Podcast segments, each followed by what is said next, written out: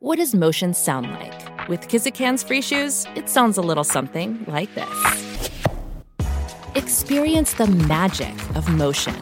Get a free pair of socks with your first order at kizik.com/socks.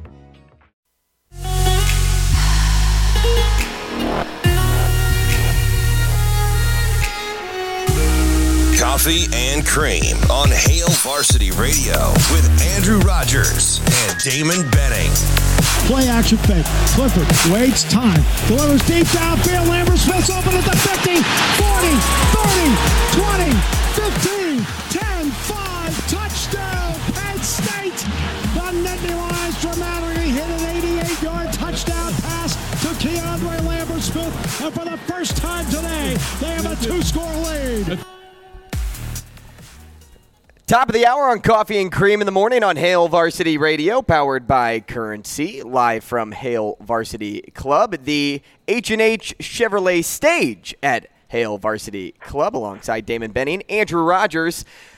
Nobody got that game right in regards to our college football bowl picks, and nobody accounted for Cam Rising getting hurt either in that game. So that's probably why uh, Utah was highlighted for all three of us, and we'll get into the exact numbers later on in this segment. Uh, but for now, we'd like to welcome in Mike Huguenin, National Executive Editor and college sports writer at On3.com. Mike, good morning. How you guys doing? Appreciate you having me on. Oh, Mike, I'm going to try to take you uh, your expertise with me wherever I go. So I appreciate you. I appreciate you a ton. Happy New Year.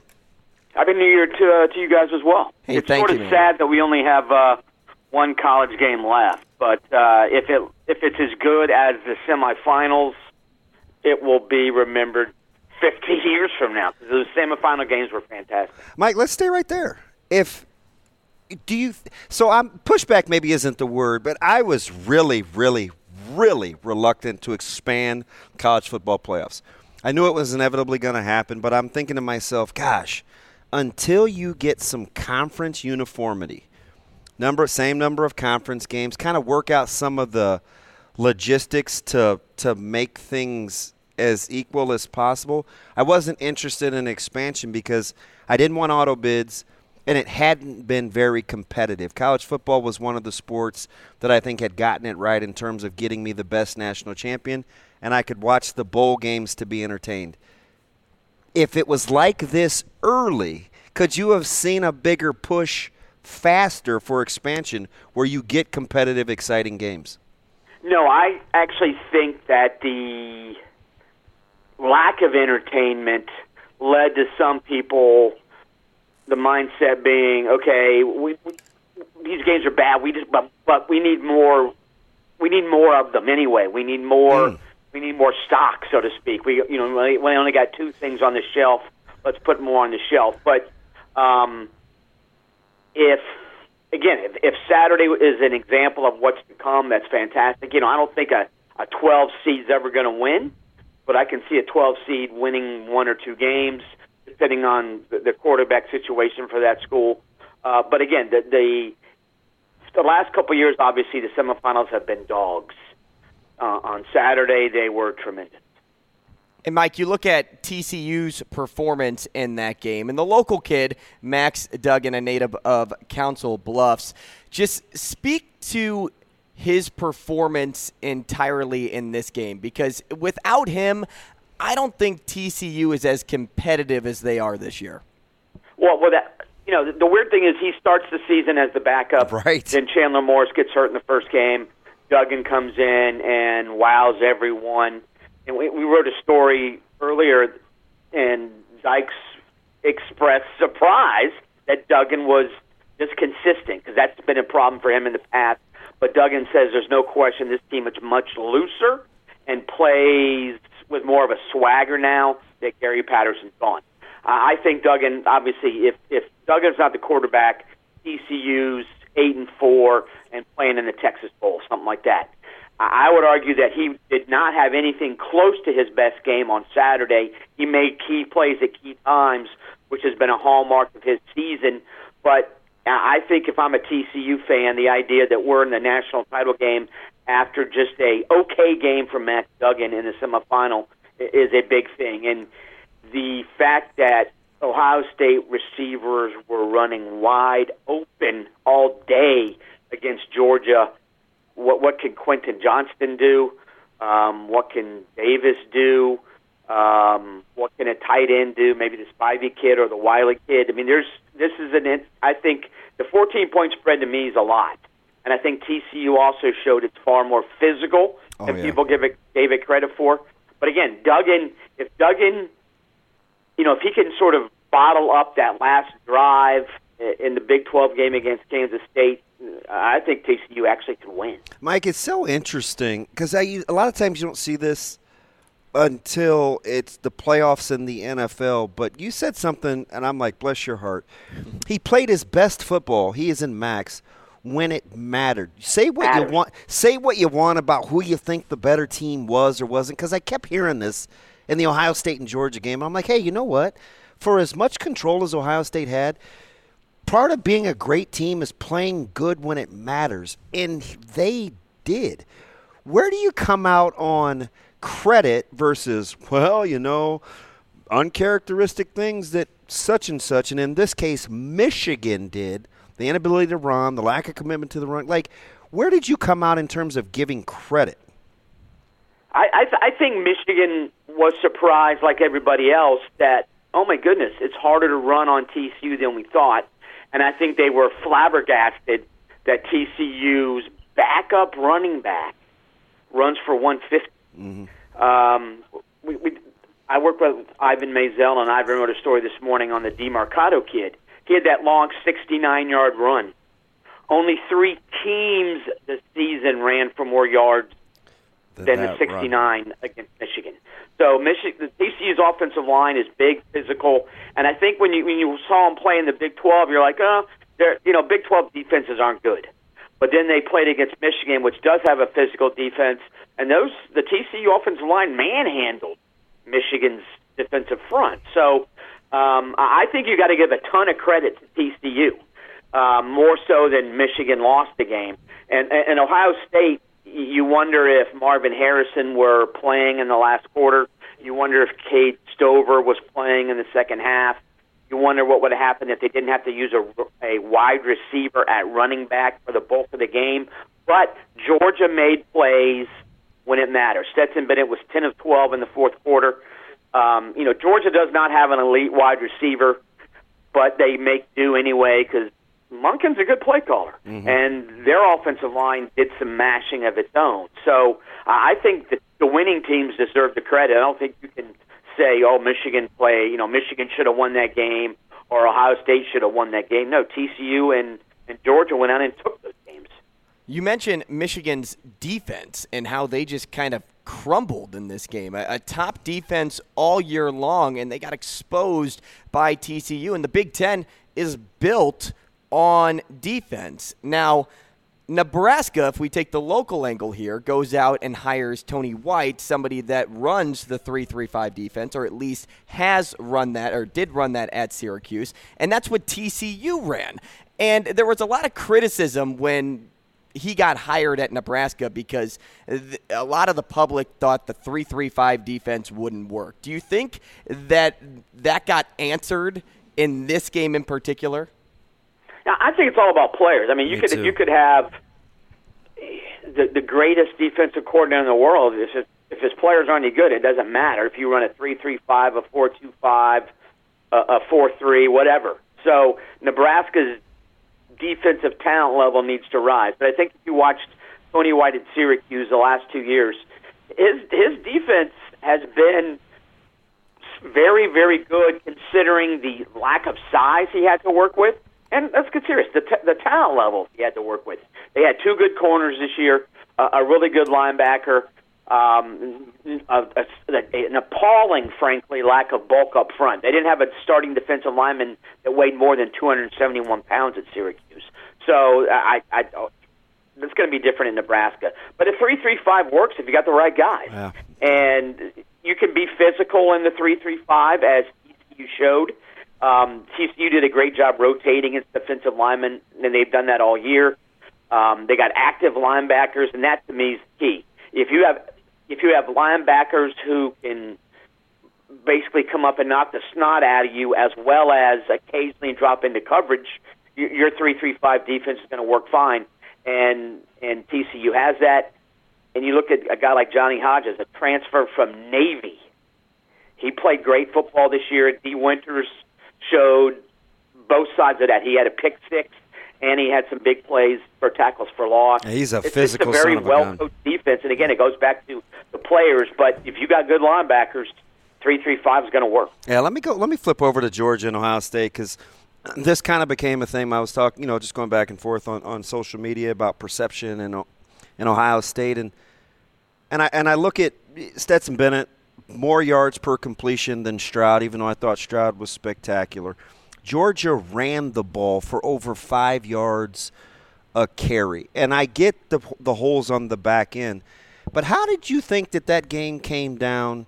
to Ohio State having to miss a field goal and Georgia only converting two third downs for as gaudy as some of their offensive numbers were in the game. Yeah, that was a weird game. Uh, a lot more high scoring than I thought. Um, the, the, the thing about Ohio State this year, they they start 11 and 0, and you know Jim Knowles, oh what a, what a great job. He, his defense is really good, and in the last two games of the season, the Michigan loss and now the Georgia loss, they were ex- exposed a bit as boy they need to be a heck of a lot more physical. And I think if you look at I mentioned TCU's linebackers before making big plays and being very active. You look at Ohio State's linebackers. Eichenberg's okay. Um, Steele Chambers was a high school running back. Yep. Um, that, that's just not very good linebackers, and that's stunning to me considering it's Ohio State. You should be able to recruit nationally relevant linebackers, and they don't really have any. Uh, and the lack of physicality up front showed against Michigan, showed against Georgia. But you're right. At times, the Ohio State defense made some big plays. But I think if you had told me before the game that Ohio State was going to score 40 points, I'm like, oh my God, they're going to win. Yeah. Because I don't think Georgia can them. But Georgia did. Um, you feel bad for Ruggles, who had a really nice two-season career at Ohio State after transferring. Um, the pressure, I think, obviously got to him. It would have been nicer, obviously, if you're 10, you're 10 yards closer. But the Georgia defense made two big plays on the second and third down, preceding the field goal. But yeah, I think Georgia was shocked at how the Ohio State wide receivers basically did what they wanted, and that has to be worrisome when Quentin Johnston is next. And, and again, Max Duggan, Stroud hurt him with his legs. Yep. Duggan's a vastly better runner than Stroud. So the, the Georgia defense showed some holes on Saturday. It's going to be interesting to see if TCU can exploit them as well. Mike, I'm curious because you mentioned uh, being 10 yards closer, and I'm thinking, wow, the play calling was interesting for Ohio State down the stretch. I look at USC, no idea what they were doing offensively. I looked at Michigan earlier in the TCU game with the reverse inside the five with that offensive line. Where, where do you kind of come out on on the Jimmies and the Joes versus what they're actually being asked to do when you're watching the landscape of college football now? Yeah, the Jimmies and the Joes and the X's and the O's. I think Michigan outsmarted itself. You're right. It's a team built on its physicality. Mash the ball in. Don't be don't be running Philly specials uh, on the first possession of the game. Now, I think Ohio State and USC are a little bit different. I think those teams are predicated on the pass. I, I think you put the you put the ball in the hands of Stroud, you put the ball in the hand of Caleb Williams, and your your best player. You hope they can make a play. So the, the play calling didn't bother me as much for USC and Ohio State, but Michigan, I thought that first possession of the game, yeah, was gigantic, and I also think that TC, it gave TCU not that they needed any extra impetus, but man, that you know you give up a huge rushing play on the first play of the game, and then you bow up and keep them out of the end zone. You were helped a lot by the play call, but I, I that to me was the most egregious example on Saturday. The, the play calling for SC and Ohio State didn't bother me as much, but man, I think the, again the USC loss. They got to get tons better defensively. Um, their offense, as long as Riley's there, their offense is going to be good. They need to make tons, tons of adjustments on defense. We're speaking with Mike Huguenin, national executive editor and college sports writer at On3.com. Again, Mike, I'm going to have you stay right there in regards to USC and the Tulane victory. And speak to just what what that says about teams and turnarounds going further. Not further, excuse me. Not just because of what we saw Tulane do this year, but how that sets up other teams that may have struggled Kalen, a year Kalen ago. DeBoer, there there were a lot of coaches that put first year, and Fritz has been there a while, but still the one right. year thing. But moving forward, eh, when you talk about teams that that haven't been successful lately, and, and just the confidence that they see in Tulane that can maybe carry over to their program. Well, plus look. I mean, look at TCU. Five and seven last year, just horrendous. Uh, and then now they're playing for the national title. And I, my assumption is there's a lot of coaches out there that are like tipping their hat to Sonny Dykes, but they're also under their breath cursing him out, going, "Oh my God, you've actually put even more pressure on first-year coaches to get stuff done." And that's I live in Florida, and I'm a University of Florida alum, and you know Florida had a bad first season under Billy Napier, um, and then you look at what TCU did um, under Dykes, and it's even more impressive. But you're right. I mean, Willie Fritz reconfigured his staff. They have six new assistants this year. Um, basically, you know, they, they got a couple guys out of the portal, nothing special, but it was basically the same players. I think the coaching was different, and obviously their health was different. But you look at the, the Spears kid, and you're like, he's unbelievable. Why is this dude not playing at LSU for God's sake? Especially given how un- inconsistent LSU's rushing attack has been. Michael Pratt, he's he's from South Florida. Um, boy, if you're a Florida fan or even a Miami fan, eh, that dude would look pretty good in your lineup. Um, it, it was well coached offensively. They brought in a new offensive coordinator from the Division Two ranks, Jim Svoboda, and he did he he tweaked the offense. I think he took even more advantage of Michael Pratt's arm. That and though Pratt didn't throw a lot of passes yesterday, during the season he had he he was an extremely effective passer. But you're right. I mean, I think it's puts more pressure on a guy like Matt Rhule next year, puts more pressure on a guy like Billy Napier next year, Mario Cristobal next year. We, we you know, the, the fan bases that aren't necessarily patient are going to say, "Wait a second here, you're telling us we need to wait, wait, wait while you get stuff in place." But you know, Dykes didn't do that. Dykes played for the national title in his first year. So again, I think that coaches out there are, are both tipping their hat and cursing uh, Dykes for how quickly he got TCU back on the beam, and indeed better than they were any time in the last five or six years, and he did it quickly. Yeah, I've watched Spears almost all year as a. Uh, is, there's a lot of folks in here. One of my best friends is a huge Fritz guy, so he's been on the radar. He may be the best kept secret in terms of running backs coming yes. out in the draft. But let me let me let me ask you this, Mike. If you're in Ann Arbor, what's your level of anxiety right now with Coach Harbaugh? Yeah, I think the idea that they've been through this before, year, you know, right? Um, this, I'm it. This is it. I'm staying here, and now you know NFL teams are coming after him, and I think it comes down to first of all, don't take anything a coach says ever at face value, because you know, co- co- coaches lie. So, and, and, and I'm not disparaging them. That's sort of in their job description because you're not always going to tell the truth. I think this comes down to simply does Harbaugh enjoy college football more than he would enjoy the NFL? You know, I'm I'm an old guy, been doing this for 30 years. 30 years ago, everybody, oh, college coaching is so much easier. It's not 24/7.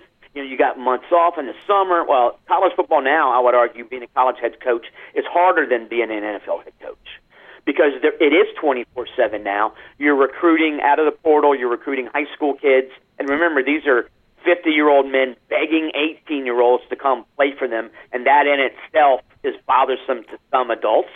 And then now you got to worry about re-recruiting your own players to make sure they don't go into the portal. Mm. So I think being a college head coach now is more difficult than being an NFL head coach. Um, so I think Harbaugh needs to well, he will come to the realization what, what's what's more enjoyable for him to, to stay a college coach at his alma mater, where he's gotten Michigan to the playoff two years in a row, or does he want to go to the NFL where, frankly, it would be less work. Mike, incredible stuff. We appreciate your time this morning. Thanks so much. Enjoy the rest of your day. Appreciate it. Thanks, guys. Happy New Year. Thanks, Hey, Mike. Happy New Year to you as well. And uh, if you'd like to get involved on the show, give us a call, 888-638-4876. Oh, we have a caller exactly. on line one. That's Michigan. Lance and DB. You had a great segue after start talking a little uh, Ann Arbor with our guy Mike Huguenin. And now we can talk a little bit of that with Michigan Lance because I'm sure he was put through the wringer this weekend, not only with the loss to TCU, but then seeing the Harbaugh uh, report come out as well. Well, uh, first of all, happy Happy New Year, fellas, and happy you guys are in Omaha. Congratulations on that. Hey, thank you, thank you. Um, so, well, I guess first the loss. Well, first, hey, uh, about yesterday, I missed what you guys. I didn't get to hear what you guys were talking about, but well, Damon, can you tell me the gist of what you said, basically, About about last night? Well, I, I, I felt like the two things could have been happening at once where I don't think people sometimes understand that football is different when it's a sport that's predicated on violence.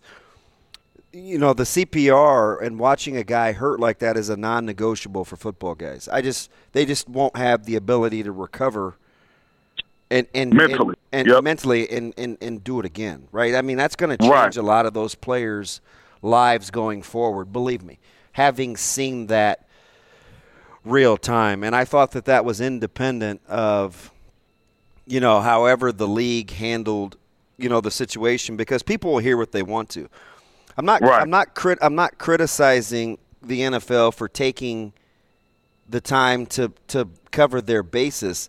I wanted them to let the players off the hook because I think they knew some time in advance that that game was not going to be played. That that I wanted Coach McDermott to be able to get to his guy. You know, I just Yeah. I look it's it's more of a human component than I am about Exactly. me needing to know. I didn't care when they told me. When right, exactly. so, so my my favorite my my favorite thing is is Damon. It only took an hour. L- listen, watch somebody almost die in front of you, and tell and put a cap on that sixty minutes. Right. Every minute feels like an hour. Put a cap on. I I just I chuckle at some people's insensitivity, and maybe I'm a baby. I'll, I'll maybe I'm a baby. I, I'm the youngest of five. I'm a Pisces, but I couldn't believe like. Again, two things can be true at once. You can do your due diligence because they you can you can try to figure out the television inventory, but to watch Yep. people struggle not knowing was uncomfortable for me. Most definitely. Most, I definitely agree with that, and that's where people forget, man. Yeah, like you said, the human element has to come first. And unfortunately, in society, society now, with a lot of distractions, a lot of things to, to veer us away from the human interaction and the faith interaction, like it's it's crazy and ridiculous, man. So I, I definitely agree with you with that. Um, the, you know, Michigan, you know, you just can't. I mean, they gave up two defensive touchdowns, right? Like you, you, that that's hard to overcome. And then you got play calling. The play calling was not done well uh, on Michigan's part, and so I, I knew early on. I'm like, it's gonna be tough to win this game when we weren't making the right decisions and right calls on offense. And now this stuff about Harbaugh, you know, it it'll be interesting to see. Is he just using this to get more money, or is he really considering he just leaving? got paid. They're not going Right, to. exactly. Warde Manuel is not going to go through this again. I, I, I agree. Exactly. I, I agree. And so you never know if it's from his side or just from the NFL side that somebody just because somebody wants you doesn't mean that you're entertaining that call and that conversation. So Mm. Good point. Good I want to know Michigan more. Thanks so uh, much, man. Enjoy the right. new year, and we hope you have a good one. Hey, thanks, fellas. Talk to you later. Hey, thank you. And we'll talk to Will Tiemann next, Michigan State play by play broadcaster here on Coffee and Cream.